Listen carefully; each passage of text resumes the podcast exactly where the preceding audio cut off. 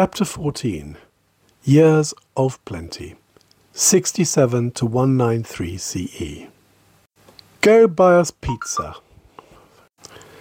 Go buy us pizza. With extra cheese, Richie Rich. Maggie Stiefvater. Overcaution on behalf of the last, albeit fraudulent, Vijayan king propelled the new Lambakarnan dynasty and its first king to the throne.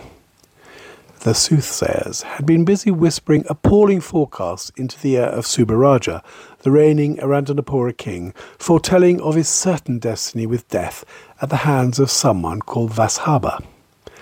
Herod like, the troubled monarch ordered the execution of anyone of that name, not quite on the scale of the massacre of the innocents, as in Bethlehem in 2 BCE, but similarly bloodthirsty. Herod like, the troubled monarch ordered the execution of anyone of that name, not quite on the scale of the massacre of the innocents, as in Bethlehem. Herod like, the troubled monarch ordered the execution of anyone of that name, not quite on the scale of the massacre of the innocents at Bethlehem in 2 BCE, but certainly in a similarly bloodthirsty league. Had Subharaja not acted as he did, it is quite possible we, he would not have created a persecution complex in one particular Vasabha, now bent on excising the source of his danger. Subharaja had come to the throne by impersonating the then king, Yassalalaka Tissa, so convincingly, it seems, that he successfully managed to kill him and carry on ruling. The story, coming to us via the famous Mahāvaṃsa Chronicle, is too bizarre to wreck with close questioning.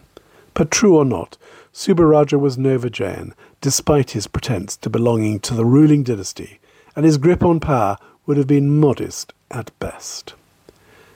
Just a few decades earlier, the Lambakarna family had exerted their considerable familial power and plunged the country into a civil war that saw at least one legitimate ruler vanquished. They were ready to do it all over again, unimpressed as any halfway decent aristocrat might be by the pretensions. They were ready to do it all over again, unimpressed as any halfway decent aristocrat might be by the pretensions of an impostor king. Needless to say, as the wretched bodies of perfectly innocent men called Vasabha piled up across the island, the one the soothsayers actually had in mind managed to evade capture, betrayal, or execution. King Vasabha was a kind of Lambakarnan that the dynasty could have well done with a few more of as it migrated from aristocratic family to ruling family. Rather like the cavalry in old American westerns, the king arrived in the nick of time. The state, if not quite worn out, was stumbling on with a political equivalent of one leg, two broken hips, and congenital heart disease. Recruiting an army Vasabha wasted little time in putting it to proper use. By 67 CE, King Subharaja was dead, and the Vijayan dynasty deposited at the sorrowful gates of the historical cul-de-sac into which they would disappear. Haven't taken one prediction, having taken one prediction to heart, and with such apparent rewards, the new king took the next one just as seriously.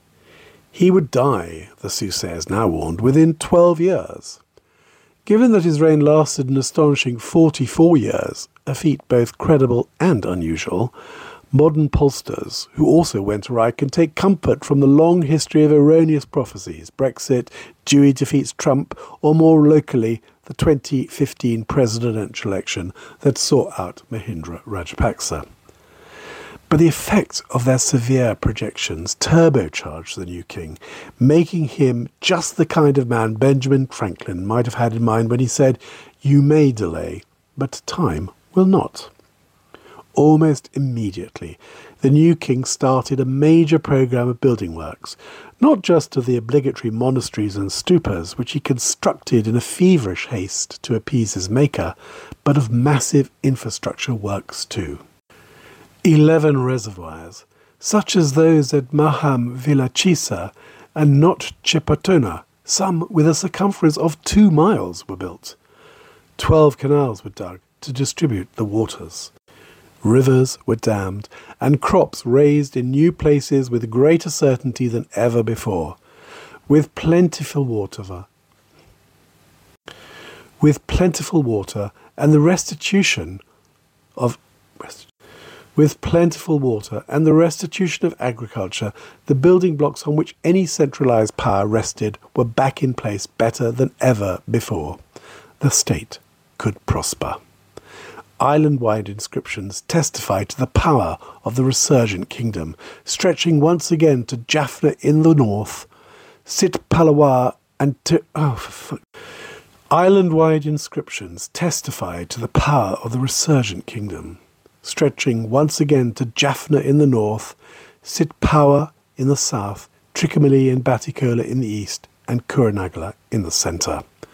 The great kingdom of Anuradhapura, brought to a state of civil war and near destitution by the previous Vijayan dynasty, was once again serene and strong, a fully functioning island wide entity, once more capable of planning for the future and not just mere survival.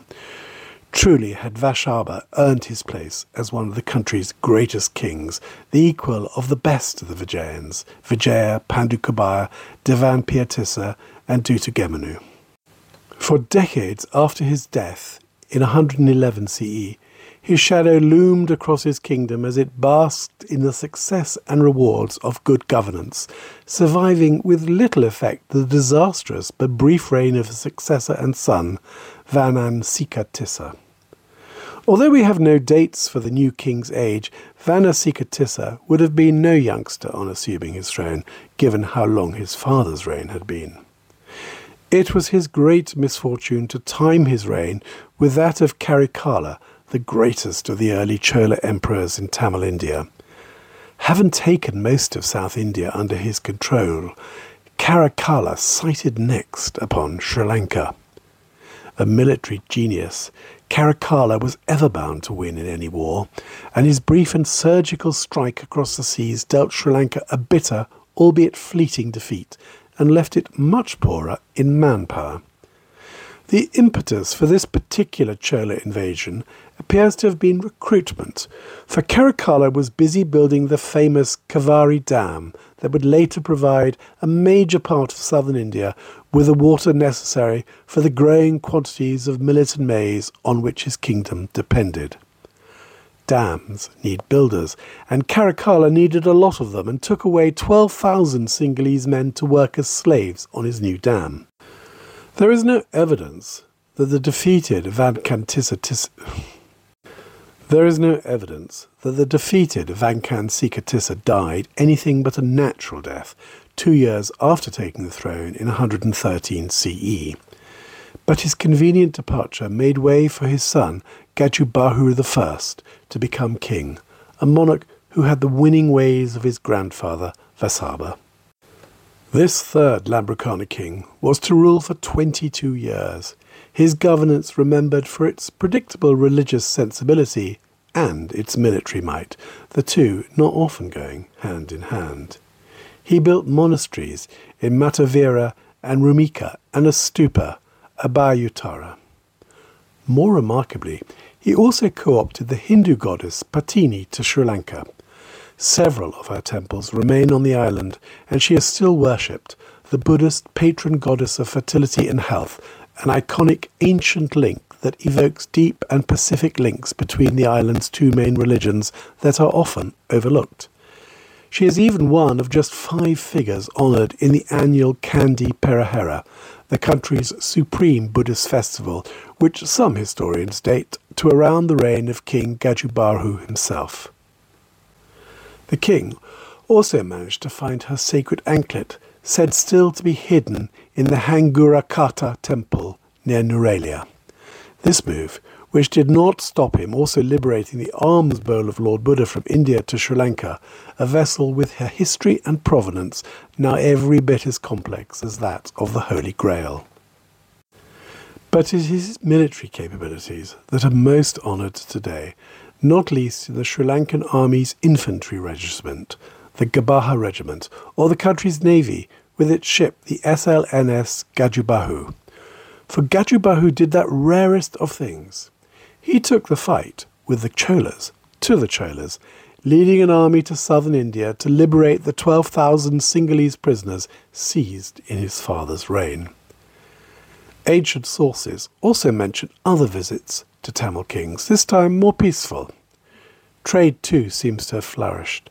Excavations at the ancient, now partially underwater port of Godavaya in the far south have unearthed his regulations regarding custom tolls, as well as excavations at the ancient, now partially underwater port of Godavaya in the far south have unearthed his regulations regarding custom tolls, as well as a collection of 75,000 Roman coins.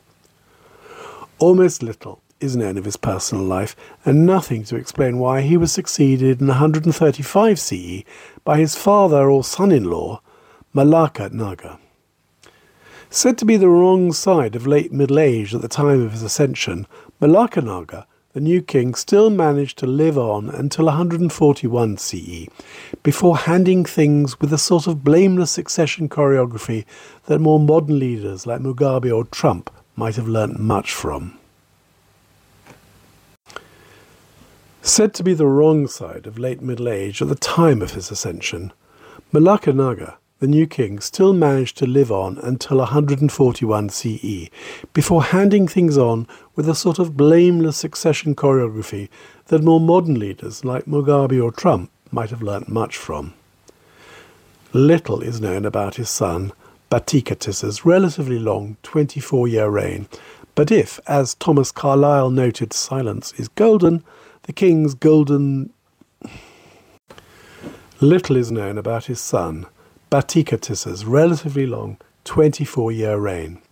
But if, as Thomas Carlyle noted, silence is golden, the kingdom's golden years continued, and the monarch, though obscure, must have a much deserved place among the dynasty's more successful rulers. The reliable historical record is also mute on the next ruler as well, Kantissa. The reliable historical record is also mute on the next ruler as well, Kanthikatissa, a brother to the late king and another son of Mahala Lakanaga. Kanita Tissa chalked up a rule four years longer than that of his brother, governing from his brother's death in 165 CE to his own in 193 CE. No news is good news, noted a later English king renowned for being the wisest fool in Christendom, and so one might assume of this indistinct reign.